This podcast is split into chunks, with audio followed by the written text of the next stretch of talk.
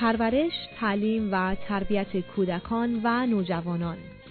برنامه از دکتر فرهنگ هلاکویی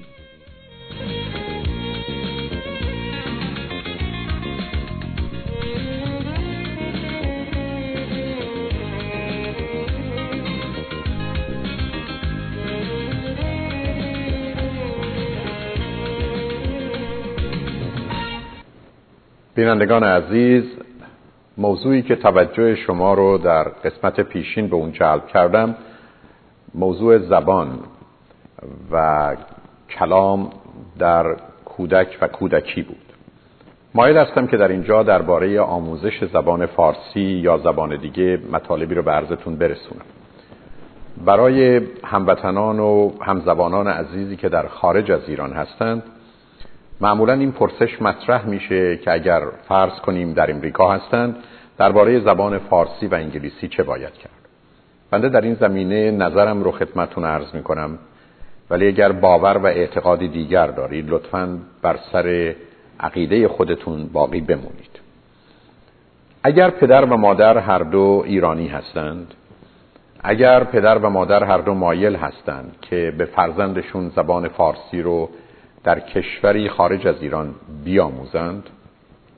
که به نظر من بهتر هست و یا باید چنین کنند. به این دلیل که صرف نظر از همه زمینه های دیگر اگر در خانه شما به فارسی سخن گفته میشه اگر در خانه شما رفت آمد افرادی است که به زبان فارسی حرف می‌زنند اگر احتمالا رادیو و تلویزیونی روشن هست که به زبان فارسی مطالب رو ارائه میده حتما باید فرزند شما زبان فارسی رو بدانید در غیر این صورت خودش رو در خانه قریب و با افرادی غریبه می‌بینه. جدایی رو در ذهن او به وجود میاره نفهمی و نادانی رو برای او مشکلی بسیار بزرگ خواهد کرد. بنابراین اگر من و شما در محیط ایرانی به نوعی زندگی می‌کنیم فرزند من و شما باید زبان فارسی رو بیاموزه توصیه بنده این است که در دو سال اول زبان اصلی و اساسی باید فارسی باشه. یعنی این زبان مادری است و در خانه مورد استفاده قرار می‌گیره. معلوم هست که هیچ منعی به جهت گفتن مطلبی به زبان انگلیسی از ناحیه پدر و مادر به هم یا دیگران نخواهد بود. اما من و شما با نوزاد با شیرخواره و یا با نونهال خودمون به زبان فارسی سخن میگیم. و حتی اگر اونها به ما به انگلیسی پاسخ میدن ما مطلب رو به زبان فارسی ادامه خواهیم داشت. زبان رسمی یا زبان خانه زبان فارسی خواهد بود. هرگز اونها رو من نمی کنیم از اینکه زبان دیگری رو سخن بگن. هرگز به اونها در این زمینه دستور و فرمانی نمیدیم زیرا اگر در این باره کمی هم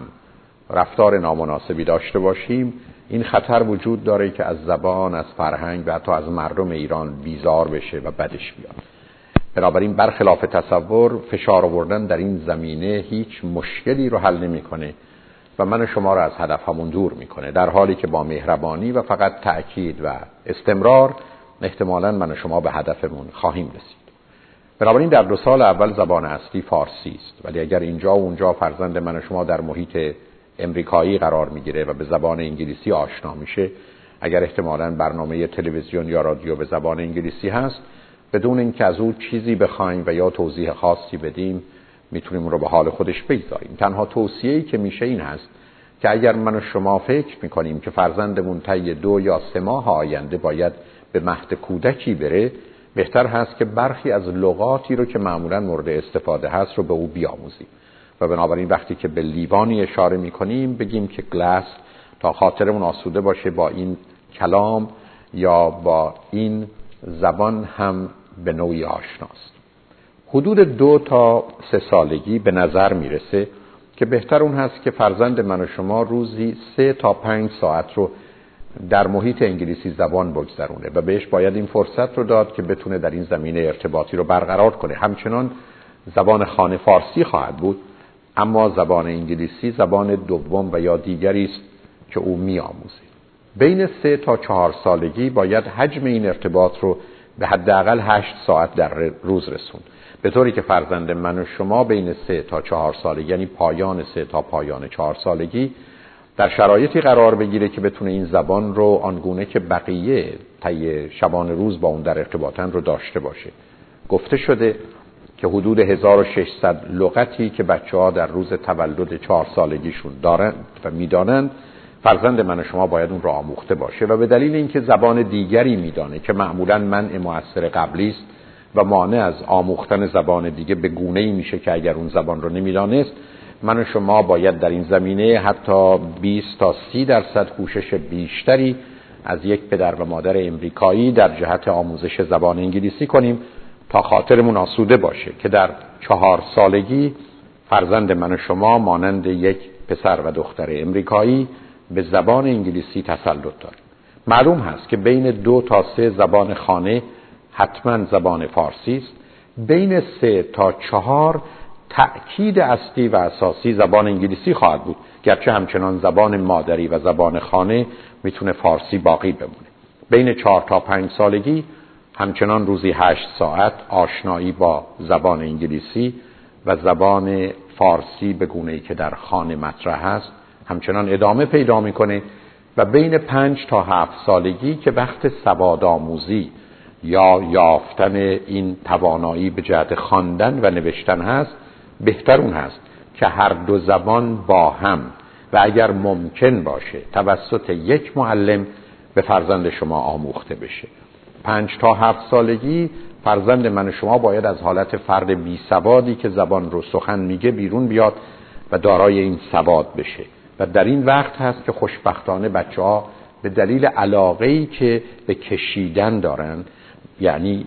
به جای نقاشی می‌کشن و به دلیل تمایلی که در جهت استفاده از کاغذ و قلم دارن و توانایی که مخصوصا وقتی که مغز اونها به دستشون فرمان میده می‌تونن اون رو انجام بدن لذت فوق العاده می‌برن و کار آموختن زبان رو بسیار ساده می‌کنه. بین هفت تا هشت سالگی باید این وضعیت تشدید و تقویت بشه و معلوم است که بعد از هشت سالگی شرایط و محیط و محیط آموزشی است که بیش از هر چیز دیگری تعیین کننده نوع زبان مقدار این زبان خواهد بود. اما شاید صلاح پدر و مادر و بچه این باشه که خواندن و نوشتن و سخن گفتن به زبان فارسی رو ادامه بدن تا اینکه فرزندشون با این زبان و مبانی اون که از آغاز آشنا شده و اساس تفکر خودش رو احتمالا بر اون گذاشته همچنان پیشرفت خودش رو ادامه بده. معلوم است که احتمالا حدود 15 یا 18 سالگی زبانی که فرزند من و شما صحبت می‌کنه زبان انگلیسی خواهد بود. و معلوم هست که احتمالا حجم لغات و تعداد کلمات در حالت عادی بیش از پنج یا شش برابر زبان مادری است. ولی خوشبختانه اون آگاهی و تسلط همراه با خواندن و نوشتن فرصتی رو به فرزند من و شما میده که خاطر من و شما رو از جهت هوش از جهت تفکر و تعقل ولی مهمتر از نظر ایجاد ارتباط با خانه و کاشانه خود و خیشاوندان و ایجاد ارتباط با پدر بزرگ و مادر بزرگ و بقیه اعضای فامیل فراهم کنه. و هر حال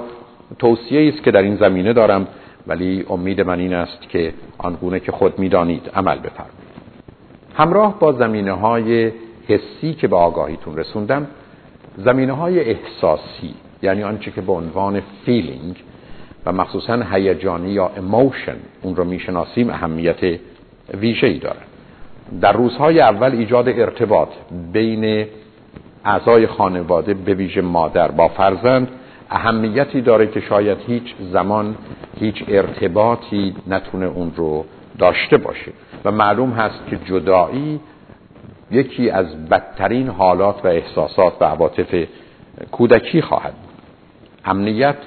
بزرگترین نعمتی است و مهمترین نیازی است که انسان بعد از نیازهای فیزیکی داره و به همین جهت است که از طریق ایجاد ارتباط خوب من و شما این فرصت رو به وجود میاریم تا بتونیم با فرزندمون رابطه ای رو که به او آرامش میده و خاطر او را آسوده می‌کنه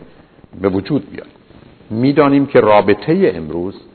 اساس و مبنای روابط آینده فرزند من و شماست. رابطه خوب یک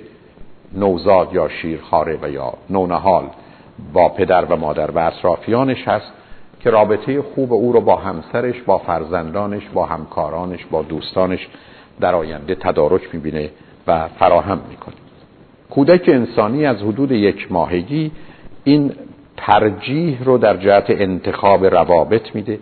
و تا حدودی تحمل می‌کنه مواردی رو که دوست نداره ولی وقتی از یک حد میگذره احتمالا رابطه خودش رو قطع می‌کنه. نکته ای که اهمیت داره این هست که در آغاز کودکی آنچه که فرزند من و شما داره شخصیت نیست زیرا شخصیت به عنوان مجموعه صفات و ویژگی های نسبتا پایداری که آموخته شده آهسته آهسته شکل و فرم می‌گیره و به کمال خودش در 18 سالگی می‌رسه. اما کودک انسانی به جای شخصیت دارای چیزی به اسم خلق و خوست که به زبان انگلیسی آن رو تمپر میگن. یعنی حالاتی داره ویژگی هایی داره به نوعی به شرایط و موقعیت پاسخ میده و یا واکنش رو از خودش ظاهر می‌کنه که کاملا معلوم هست به سیستم عصبی و سلسله اعصاب او مرتبط هست. معلوم هست که عامل ارسی نقش مهمی رو داره و بنابراین کودک مخصوصا در مواردی که با موضوع تازه یا فرد تازه روبرو میشه و یا احتمالا مطلبی مخالف میل و خواسته او هست در وضعیتی قرار می‌گیره که آنچه که به عنوان خلق و خوی او هست خودش رو نشون میده. برخی از کودکان بسیار آرام و بسیار با احتیاط هستند برخی دیگر ناآرام و به نوعی حرکت می‌کنن و یا انتظار و توقع دارن که غالبا مسائل و مشکلاتی رو برای خودشون و دیگران به وجود بیارن و به جای اینکه تا حدودی به شرایط پاسخ بدن واکنش از خودشون نشون میدن. برخی از کودکان هر مطلب تازه ای رو برای خودشون جالب و جاذب می‌بینن و حتی خوب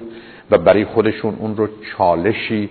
و یا نوعی مبارزه در زندگی به جهت رشد می‌بینن. و درست کودکانی هستند که هر موضوع تازه ای اونها رو اذیت می‌کنه و مایل هستند که تا اونجایی که ممکن هست به دنیای شناخته شده و قدیمی خودشون برگردن و اصولا از هر مطلب تازه و یا جدیدی بسیار گریزانن و در حقیقت اون زمینه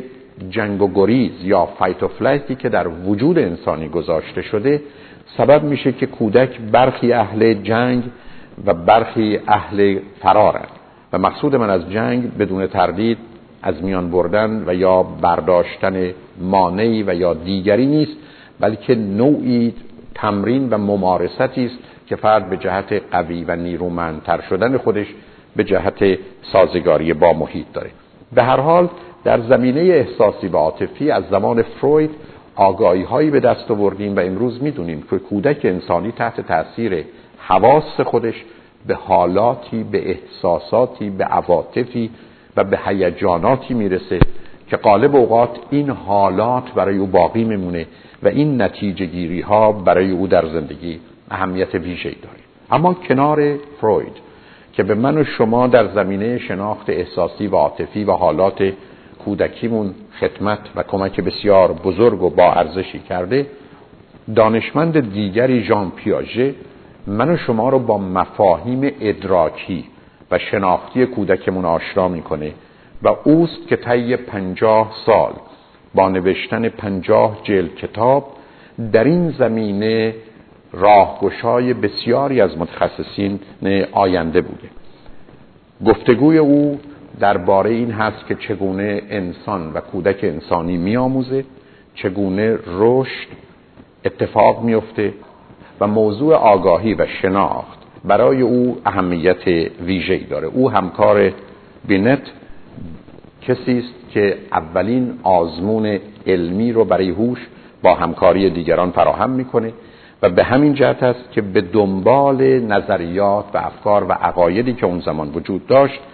کوشش می‌کنه که مسئله انسان رو از نظر شناخت از نظر درک از نظر آگاهی از نظر هوش از نظر عقل و استدلال بفهمه و بپذیره. اجازه بدید که بعد از شنیدن چند پیام درباره افکار و عقاید او در دوران کودکی بنده اشاراتی داشته باشم. لطفا با ما باشید.